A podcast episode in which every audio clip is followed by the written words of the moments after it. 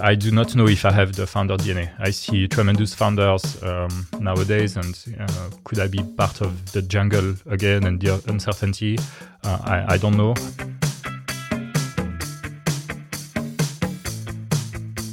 Welcome to the Swisspreneur Show, a podcast about startup stories and learnings from experienced entrepreneurs. Here's your host, Silvan.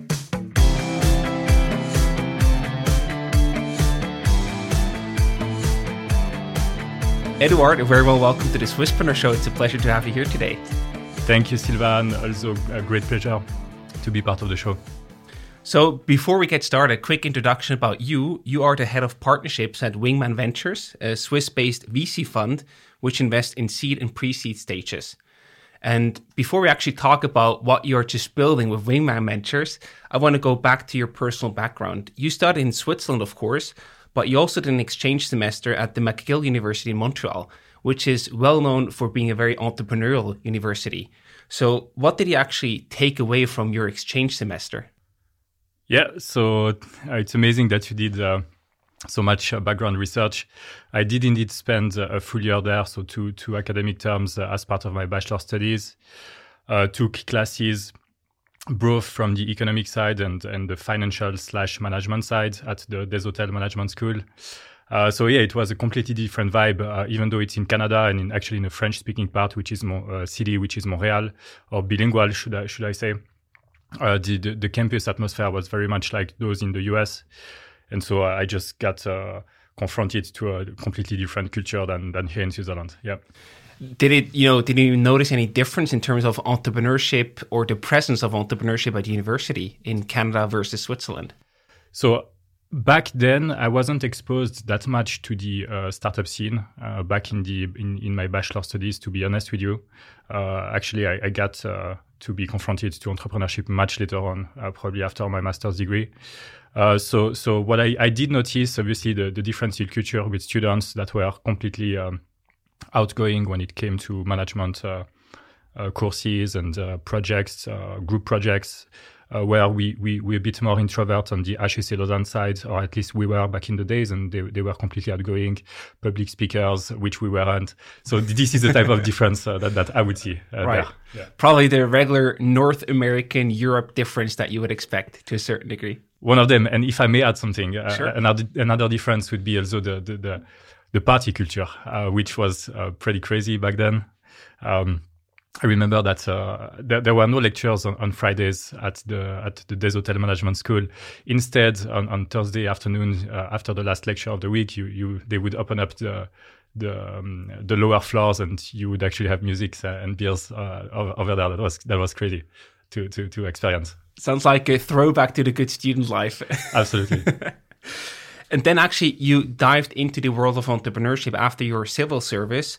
You found a startup called, I hope I pronounce it correctly, InCD.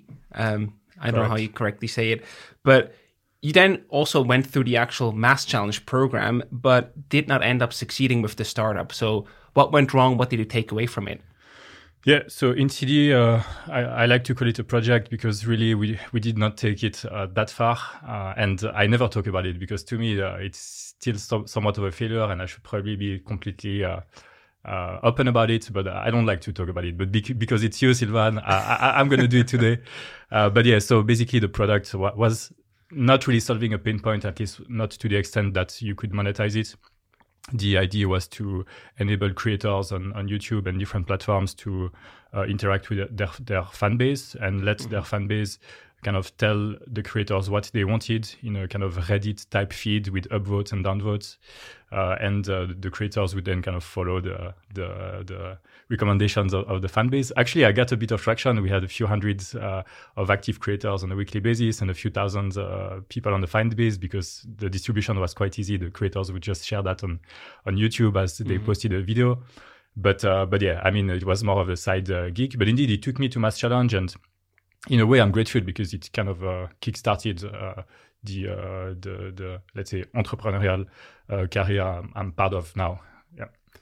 And I just wonder, you said before at the university you weren't that exposed to entrepreneurship, so where did that motivation come from to actually you know dive into entrepreneurship?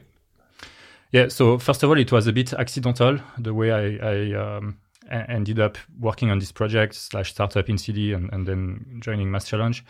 Uh, back in my master's degree, so I studied uh, at St. Gallen, uh, quantitative economics and finance.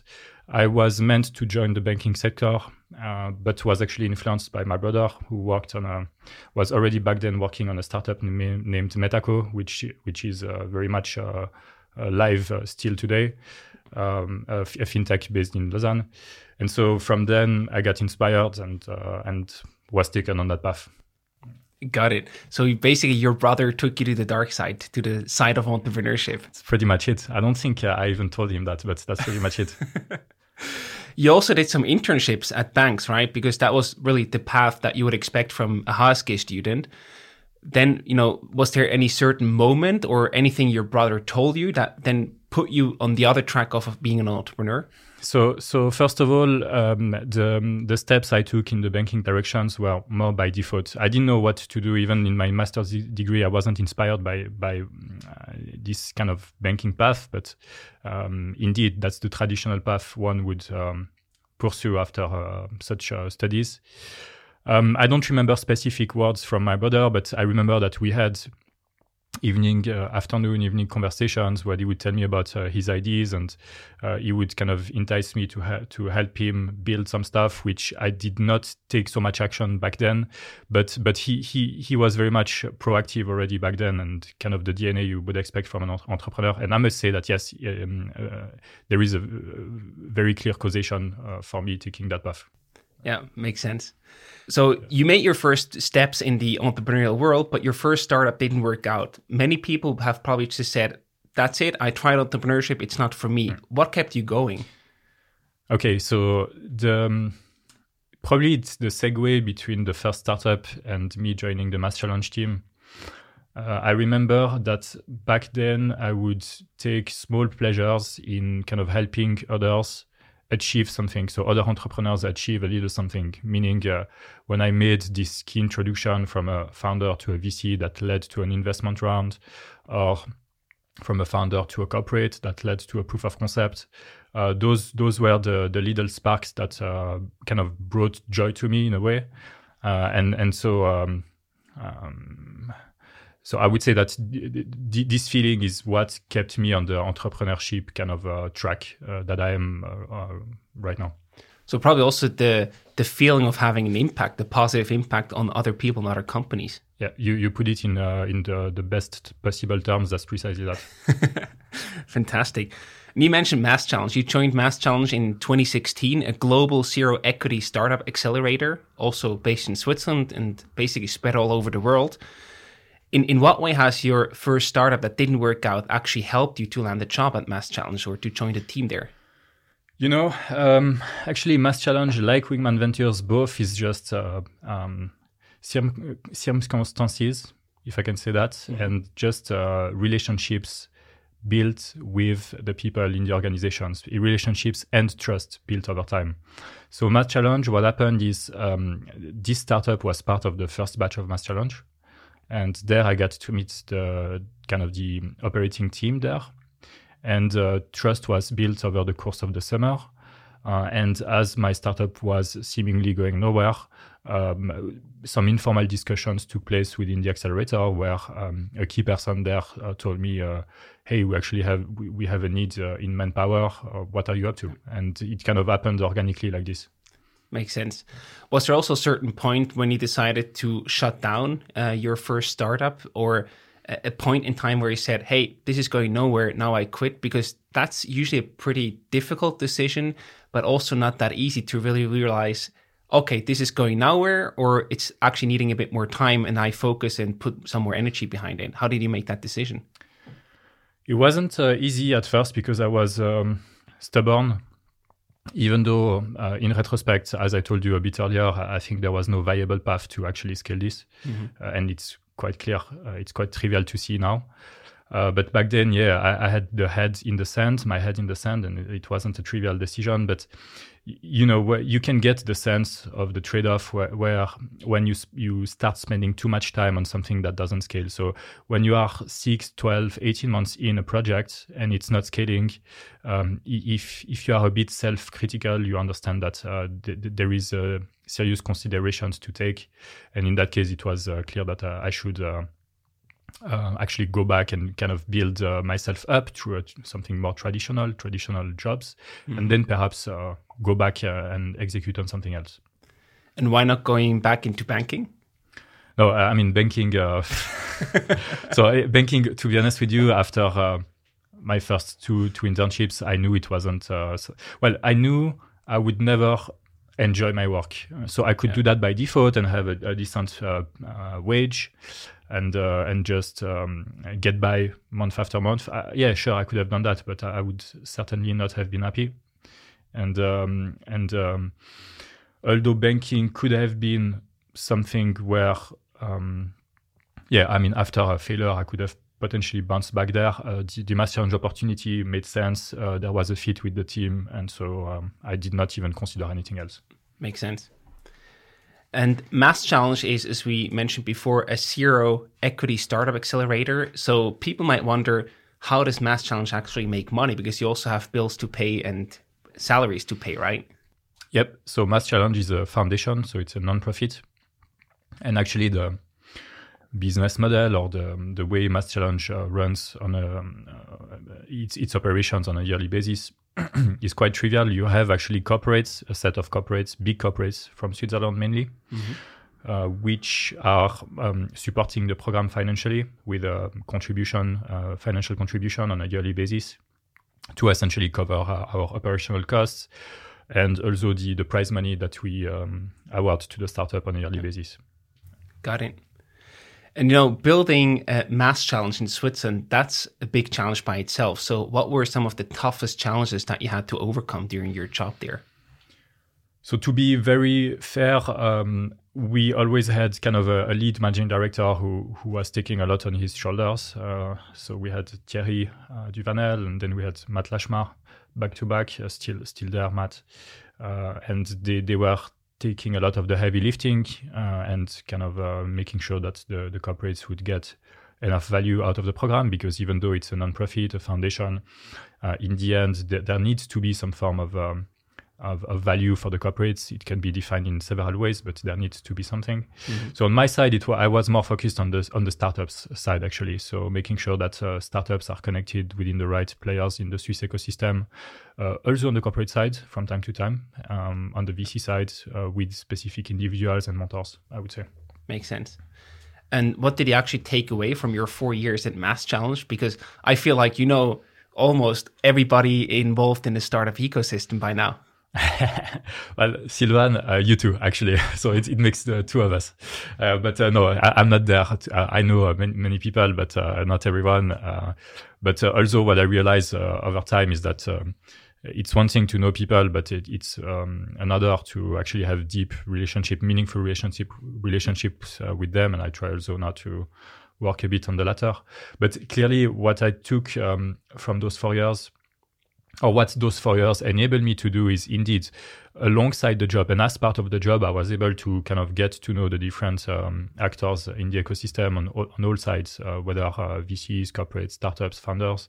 And um, and i think it's important to always think about how in the interest of your current job which at the time was mass challenge you can still um, kind of add ages and add um, stuff to, to, to your own self. And network is one of them. Mm-hmm. And you should constantly think about uh, how to build it, how to make it uh, uh, more meaningful and more resilient. Makes sense.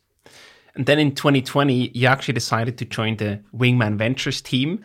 What made you switch from the accelerator to the investor side and not going back to the founder side, for example? So in in you in uh, humility, I do not know if I have the founder DNA. I see tremendous founders um, nowadays, and uh, could I be part of the jungle again and the uncertainty? Uh, I, I don't know, and um, and so I, I, have tremendous respect for them because, uh, and I don't consider myself to be part of them, at least not for now. Um, so what made me switch uh, again? It's uh, very circumstantial. It's um, trust built between uh, the team, the, the, partner team at Wingman over time, uh, just by small actions and time spent together. Um, uh, Team Wingman ended up doing a few investments that um, that were recommended by me from the French-speaking part, and at some point uh, we we had a discussion that actually I was not expecting, but uh, uh, they they asked me, hey, why why don't you do it from the inside as opposed from the outside, and it just started like this. So again, a very natural development, basically. Yeah. And we know you're focusing on pre-seed and seed fundraising or actually investments. But what's your real investment focus beyond that? Do you have anything particular that you're focusing on with Wing- Wingman Ventures? Yeah. So first on the technicalities, so you, you mentioned correctly pre-seed seed strictly on the Swiss Swiss geography, and today in all industries except biotech and medtech. So first, this, these are the technicalities. Then what we look at would be very much aligned with a lot of other funds. We look at teams where you get a wow effect. Uh, and this is very rare. This this happens once a month, once every two months that you get this team where just a few minutes within the first call, you, you get this amazing feeling and you know that they, they are onto something big uh, and it might as well fail at some point, but they are building something big and you trust them. So we are looking at teams first and then we, um, second variable, important variable would be the, the market, uh, the market size. And if the product is the right, um, um, is the right tool to address and to cater that market. So once you, you have the combination of, of the team and the market within the technicalities that I previously mentioned, uh, this is an investment for us. Makes sense.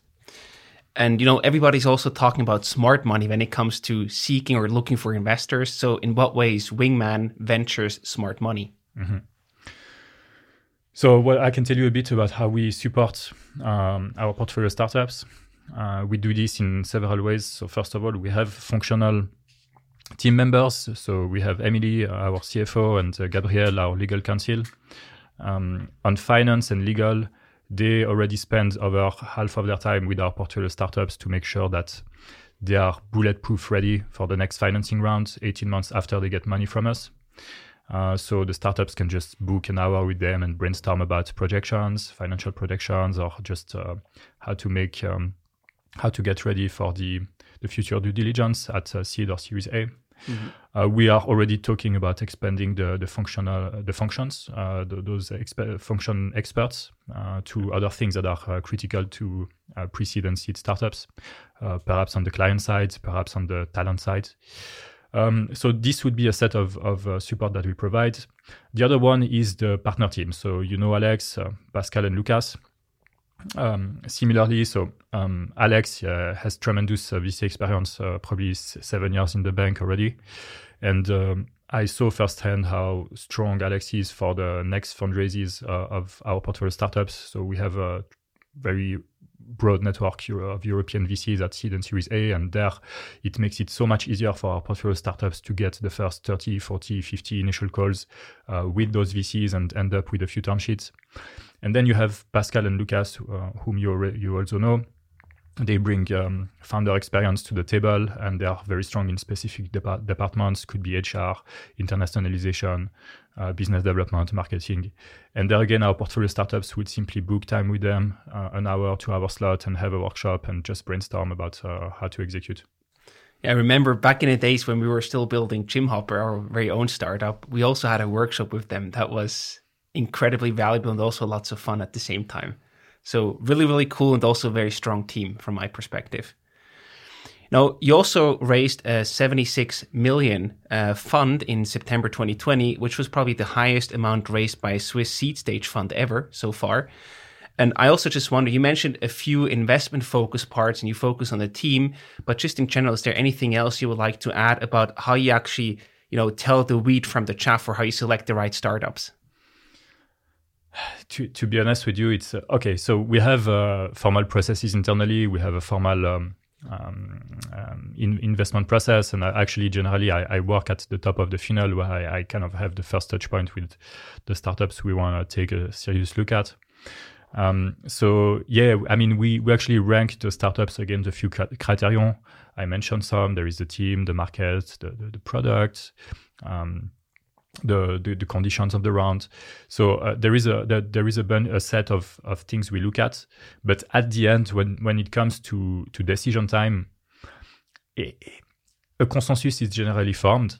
but to be honest with you, sometimes it's more art than science. We but right. So so let's say consensus was built around the table. We want to do it, and uh, but it could be that we we graded the startup pretty poorly in certain areas, but still we, mm-hmm. we built the, the needed conviction to do it. Got it. So when it actually comes to make an investment decision, you just described it's more art than science. Do you actually need to have the buy-in of all your team members to actually make an investment, or do you also invest without having the consensus of all the team members combined? Yeah. So today it's very much very much consensus driven. Um, even uh, those uh, among the team who are not partner are, are actually involved in the in the final discussions. Uh, give their opinion. And, um, um, and what is funny is that every you know when you decide to do an investment it's it's not um, it doesn't happen in just one meeting. You you circle back with the founders you discuss some terms you discuss a bit the valuation.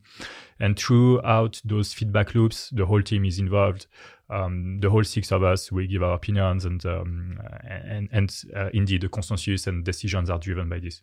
Makes sense are there also any red flags that you see as an investor that then stops you from making an investment?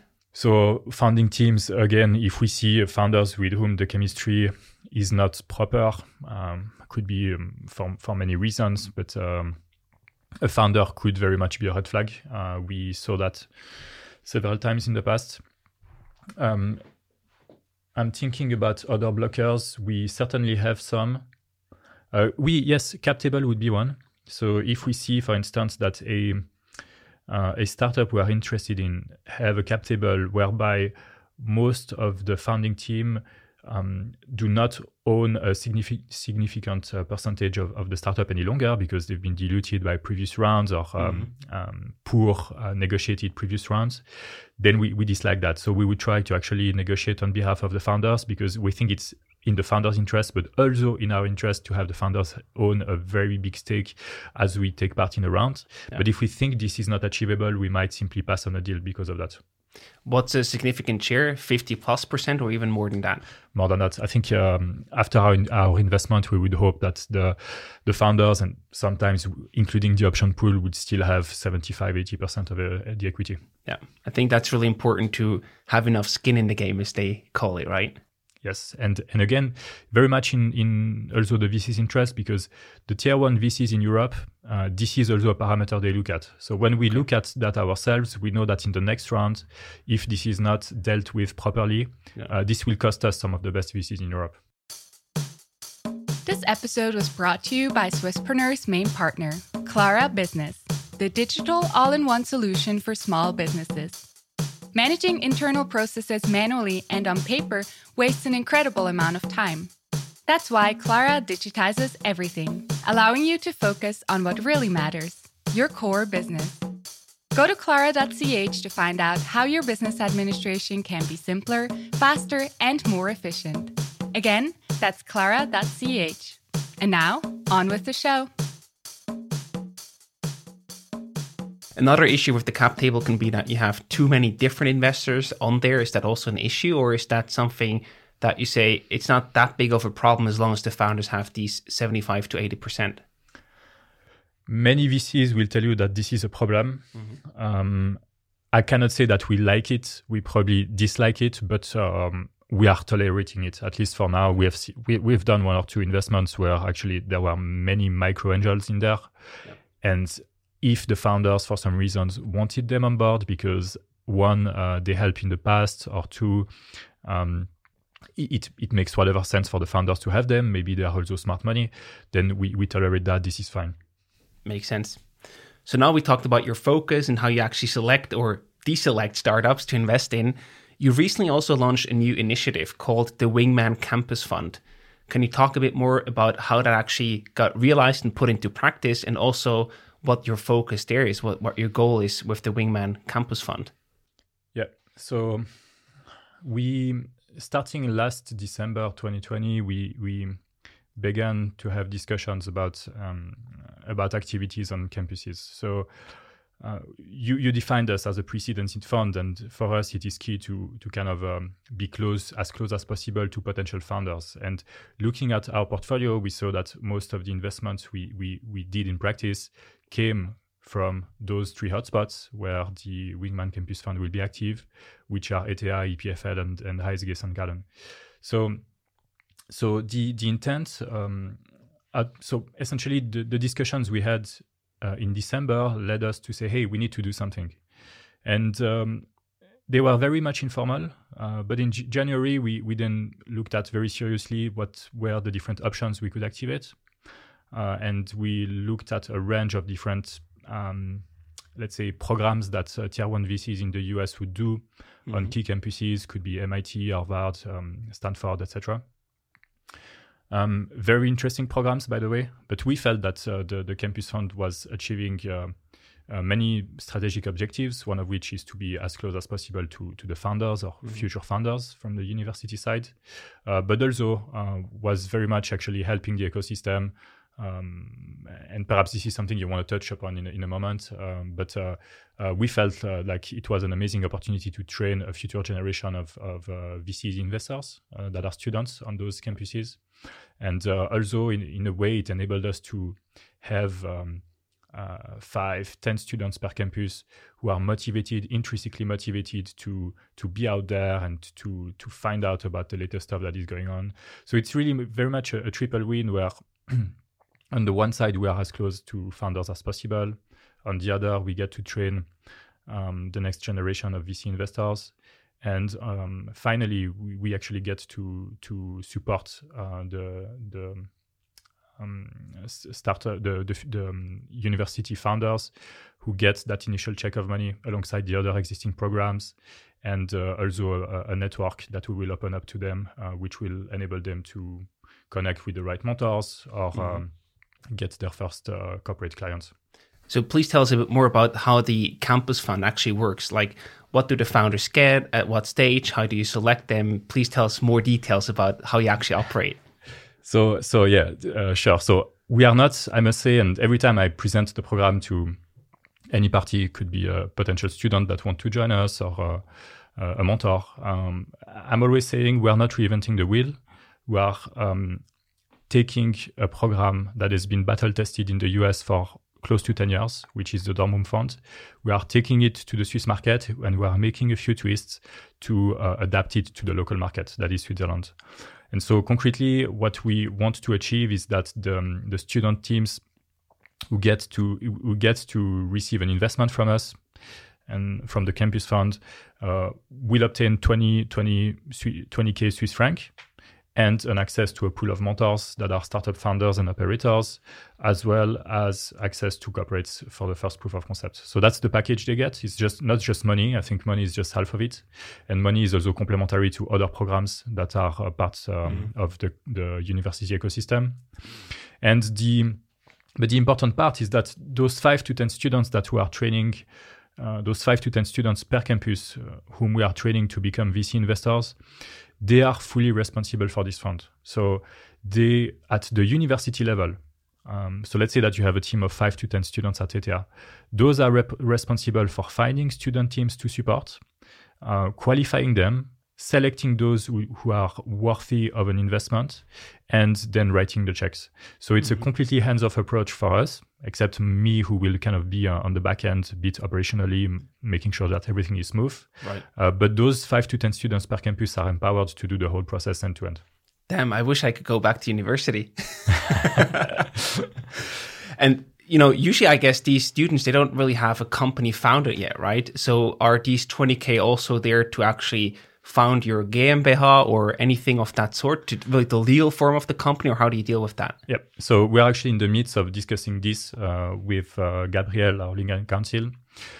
This we believe will not be needed. Incorporation will not be needed. Um, mm-hmm. what will be needed is the intent to incorporate in the future Right. So uh, we don't expect. Um, first of all, we would probably not want the students to, to incorporate uh, uh, GmbH because uh, they will a- anyway need um, a, an AG later right. on. Yes. Uh, so it's just that whenever they do go for the AG incorporation, they have those 20k that they can they can leverage among the other programs um, uh, that are part of the university ecosystem. Uh, but um, so incorporation is not needed. Uh, all we want is um, super cool student teams uh, mm-hmm. starting to work on a project could be ideation stage ideally just after that, but uh, we will play very, very early on. Makes sense. So then how do you actually structure that? Do you give them the 20K just as soon as they found the legal company, or do you give them the money beforehand as a personal loan with a convertible note, or how do you actually do that? Yeah, so um, you have to think about it as a pure VC uh, VC um, program, mm-hmm. whereby you will have our student teams who will essentially be on the campus, kind of scouting potential projects to invest in. Similarly, you will have students who will apply on our website to get the funding. And then we will have an investment process, not the same as in Wingman Ventures, but we will have a dedicated investment process where those startups will be qualified or those student teams will be qualified. Mm-hmm. all the way to an investment committee where the the student our uh, students the so-called partners of wingman campus fund will then vote for an investment uh, or a pass. Um, yeah. Got it. And in that regard i also wonder why was the timing right to launch something like that right now in 2021 and not earlier or later down the road? So actually we moved super fast because um, yeah as I mentioned earlier, we the, the, the informal discussions we had um, date back to December and the, the formal ones to January. So within two and a half months, we we had enough substance, we believed, to announce the program, which we did uh, a, a, few weeks ago. Um, the the timeline is such that um, we feel like the ecosystem is becoming more and more mature, the Swiss ecosystem, and it's great for startups. They have so many players they can they can uh, play with when it comes to raising money or, or getting other type of support. But we felt to to keep innovating and to keep being part of this maturity trend and to keep being relevant in a way in the next years, mm-hmm. we needed to take action, and this is yeah. this is the reason why we move fast. Fantastic.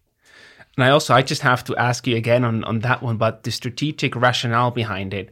What is more important to you? Early access to deal flow, as you know, ba- basically get access to the deals be- before the companies are even founded, or access to potential new talent to also run Wingman Ventures as a fund. I think you you you touch about two two points that are important. So on on the one side, we feel like in a in a, an ecosystem that's becoming more and more mature, it is important to get to know founders early and be able to to be known as a brand and to build a relationship with them, yeah. because it is never a given that you can actually invest in the startups you want to invest. There is um, with maturity there is there is a competition increasing and therefore you need to be differentiated and you you need to be able to present your assets and so this is a way to be as close as student entrepreneurs as, as possible we believe. So this mm-hmm. is definitely a strategic goal. And then within those around 20 to 30 students that we will train every year indeed. So empirically what we see from the us programs is that a third of them go into make it into the vc industry but the rest would either go in corporate for the for the smallest part or most interestingly join a scale up or start their own company. And clearly within those 20 to 30 um, uh, students that we will train every year we believe that over time we will get ambassadors that might start something of their own and then get funded from us or refer a deal to us three years down the road. Uh, uh, we, we, we do believe that there will be positive externalities associated to this over time. Right. I really like that. It's you're playing the long-term game. That's something I always admire and appreciate. Is there any specific, you know, KPI or KPIs that you're looking at? Because at the end, you also have to justify your monetary and time investment that you put into this. We did not uh, um, we did not pencil down any KPI at this stage. We what we want to achieve, and we do not see any reason why we couldn't, is to make those investments as a whole profitable. So, uh, if you look at the in the US, the Dorm Room fund, it is a micro fund uh, of a few millions, and now they, they are raising actually um, a fund in, in the, the, double digits to expand across more uh, campuses. Well, the, those those micro funds have been profitable, and um, uh, we believe that if we pick the right talent to run the whole show uh, as part of the Wingman Campus Fund, mm-hmm. the, the, the, right students, we believe they'll make the right picks and that uh, there will be those few picks per year that will actually um, make the fund profitable as a whole. Got it. That makes sense. Let's also talk about some obstacles and challenges. I can imagine, you know, you mentioned the time you went through, you know, idea phase to execution phase in a super short amount of time At the same time, I can also uh, imagine that there will be more challenges coming down your way because students they usually change every one to three year. You will have to deal with different students. Is that something that you view as an obstacle or a challenge to solve? Yeah. So turnover, I think in any program you want to have a little bit of um, residual uh, in the teams uh, from one year to the other in order to keep the know-how uh, internally. So clearly, this is one of the um, uh, considerations that we had in mind, and uh, we're actually discussing about this now. It's not so urgent, obviously, because um, the the, the um, key decisions will have to be taken in early 2022 when we will uh, do the first. Um, uh, I mean, the rollout to the second wave of students. Uh, but the, um, I think the the idea would be that um, there is a small percentage of the students who actually do a second year in order to kind of keep this um, to internalize this know-how. At the same time, we do want a certain turnover because it's also a, a lever for us to get to train more students, which which is one of the prime uh, uh, prime objectives of the program. So there is a trade-off between the two. But certainly, I think it will go through uh, keeping a certain number of students from one year to the other. Makes sense. Another challenge I can imagine is getting approval or onboarding the universities because some of them are pretty protective when it comes to you know external initiatives. So how did you solve that? How did you also onboard universities that you work with, or just you know get them on board basically? Yeah. So one thing I need to start with is that um, to be very clear, we have not a formal approval from from any of the three universities. Uh, at this stage, we have very much touch points with all of them, but we uh, we have no official green light. Uh, we believe that there are other programs, other external programs who have been implemented in the universities in the interest of the startups, in the interest of the university ecosystem, and that we are part of this. And uh, hopefully, uh, that the, the, universities and, and from the signs that we are getting, uh, they are, uh, but hopefully they will um, uh, be completely fine with this. but to be honest, it's simply like any other thing, it's a relationship building game where you want to make sure to be connected to the right person at those universities and, um, educate them about the, the program and let them visualize why the program is benefiting everyone. And generally, actually, you get them on board through that. Makes sense. At the same time, there were also people from ETH that actually launched the initiative called S2S Ventures, also a student run VC. What's the difference between the two initiatives? Yeah. So here I want to trade my words very carefully because I, I'm not uh, entitled to speak in their name, I believe. Uh, and and um, but my understanding of the differences are that S2S will work on equity rounds. So we will work on so-called safe rounds or convertible rounds.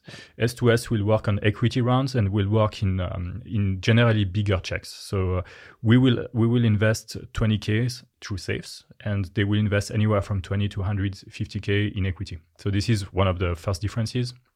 Another one is that the way they are built, they work very closely with student associations throughout Switzerland. Mm-hmm. Um, so um, essentially the, the most important ones uh, at the, the three universities and um, a committee is assembled through those universities that then decides upon investment um, uh, opportunities. Uh, whereas we have teams that are uh, more local to the university level, uh, so each of our three teams will basically take decisions um, independently of the of the two others. Uh, what I want to point out is that the fact that there is S2S, that there is us, that there is VentureKick and uh, university grants as a whole, I think is a tremendous news for the startups because uh, yeah. now if you're a, a, founder team um, just uh, emerging out of um, out of let's say ETH, you you can activate so many levers and you can get your first 300k so easily. You can get 150k at VentureKick another 150 at, at uh, S2S, uh, 20K with us. Uh, there, there, there, are a bunch of grants. And then when you want to go for your first 500K or million, uh, there are VCs like us uh, ready to, to write the first check. So, I mean, to me, uh, there has never been such great news that now for, for student teams because capital is here and it's quite easy to get the first 100Ks of, of funding. Certainly a really good time to found a startup, I would say. 100% in that regard, you mentioned, you know, the 20K that you invest through the campus fund and the others investing 100, 200K. Are you afraid a bit of, you know, losing ground there that you don't get the good deals because they will just invest more money, but probably a bit later on, I imagine? Mm. No, not afraid. Uh, not afraid because for different reasons. So, first of all, if we need to write bigger checks, we, we have a pre-seed seed fund and we can do that. Um, and um, and secondly, the, the 20k to me is just part of a broader set of values that we will bring to the startups. We will bring networks of, of VCs, networks of corporates, networks of mentors, and the whole package I think is uh, is very much relevant. And even if a startup goes to VentureKick and S2S, still I believe they will want our 20k because it's not just the money; it's the the whole infrastructure behind it. Makes sense. So now we talked about the new initiative, but we also, of course, wonder what you have planned over the next 12 months. So, what do you have in store for us? What's your priority? What are your plans with the Wingman Campus Fund over the next year? Yeah, so if you look at the next uh, month, uh, in April, we are opening the application call to build uh, our local teams. So we already identified and um, and uh, kind of onboarded the three so-called managing partners uh, at ETH, EPFL, and uh, HSG who will essentially be the leads or the leaders of the local investment teams. And now the intent of the application call of next month is to open up um, uh, the opportunity to join them and to join a team of around anywhere from five to 10 students that are part of each team. Uh, so, so these are the priorities, the, the short-term priorities over the next three months, application call all the way to selection and onboarding of, of the other students. Uh, we will start operations in September, uh, writing uh, hopefully the first checks already at the end of September. Uh, and then, um, without going into too much details with the program, essentially the program is rolling out uh, throughout the course of uh, the fall 2021 and spring 2022 term. And so, essentially, until 12 months from now, the students will, those pe- peculiar student teams will simply be investing. Awesome. So there are much more news to come. I'm very much looking forward to that. And we also wonder what's next for you personally, Eduard. Any, you know, desire to go back to the founder's route or any other things that you want to tackle yourself besides being an investor, of course? Yep. So Wingman Ventures, um, the opportunity to join the team, it, it, it really happened organically, as I touched upon, as we touched upon a bit earlier uh, I think uh, I'm very much part of the Wingman Ventures team for uh, um, for some time. So I, I don't think uh, in the next 10, 15, 20 years, I, th- I think uh, there I found a great fit and we just want to build something really, really cool together. And so the, the whole, um, I mean, the highest likelihood is that I'm part of the Wingman team for the long haul um, and the next decade or so, probably. Also playing long term games there. I like it. Yeah. We also always like to ask our guests about their personal gadgets and resources. So, do you have any gadget or resources like websites, books, or blogs, podcasts that you can recommend to our listeners? Yeah, so my routine is is quite uh, straightforward. I would look at um, the curation on, from AngelList, so it's angel.co slash today, and there you have some kind of feed with upvotes, and uh, you can look at kind of cool articles on a on a daily basis. Um, I also read the Sifted daily or bi daily every second day newsletter, and this kind of lets me make sure that I'm kind of aware of everything that's going on in, in, in Europe or the main stuff. Beyond that, I, I read a lot of stuff about Switzerland. Uh, it's not necessarily just for um, my personal curiosity, but it's also uh, just part of the job. I need to know what's going on. Yeah. Uh, but th- those I would say are the my my uh, most go-to resources. I also do a little bit of podcast or blog here and there.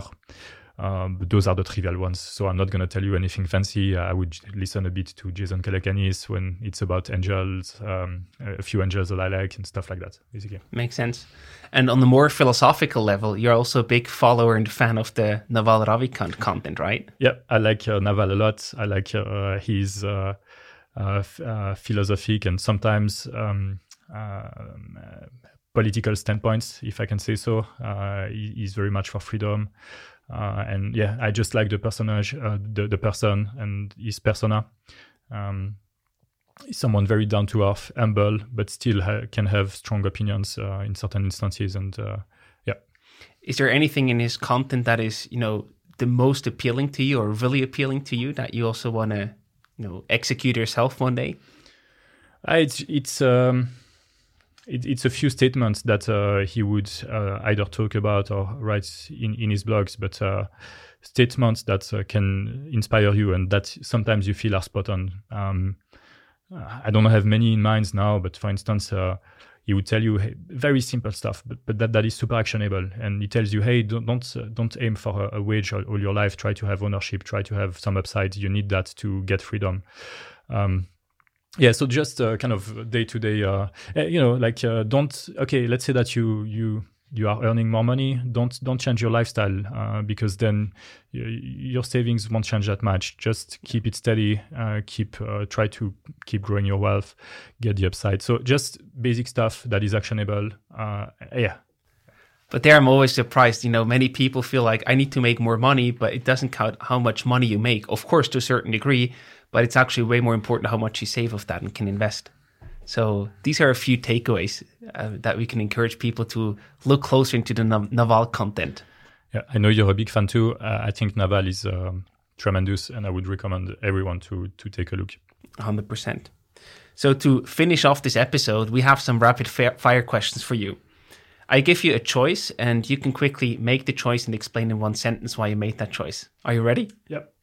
So the first one: founding or investing founding um, founding and i talk uh, on a third person not me um, founding because uh, i have so much respect for, for the founders. Uh, investing in a way we are comfortable. Uh, we look at cases we decide founders they take so much risk uh, they live steady lifestyles and, and they put it all in the balance. So uh, just for the respect that i have yeah. for them. And without any founders there probably wouldn't be any investors right? You're right.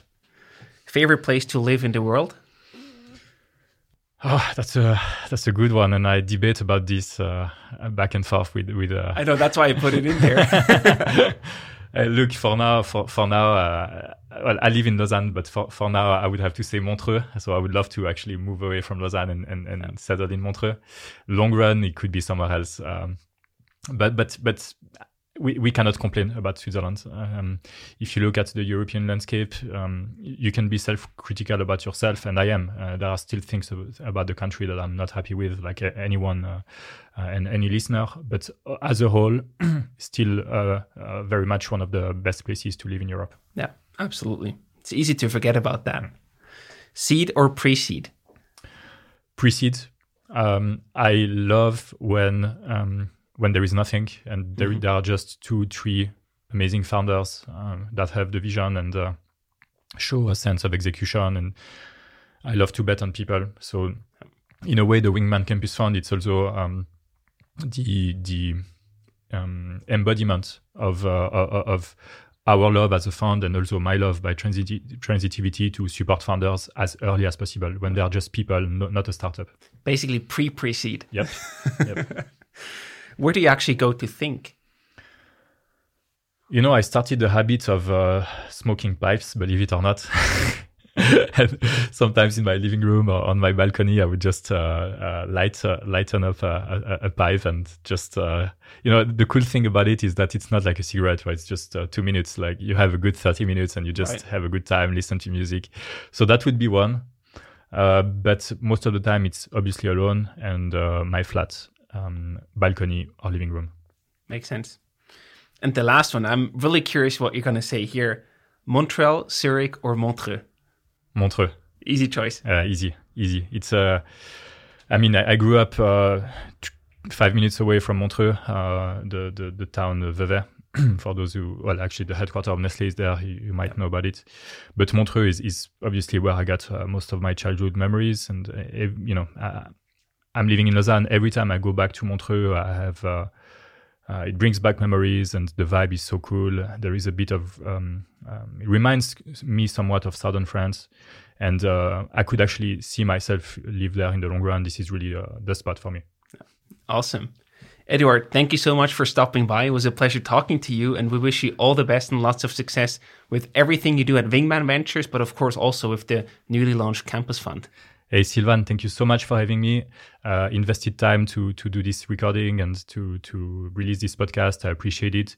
You had told me that your uh, studio was next level. Uh, I must say you were uh, right. You were true. You told me the truth. this is uh, next level. This is really cool, and I, I appreciate. And we, uh, the Wingman Ventures team, appreciate that you took the time to do this. Thank you so much. Thank you.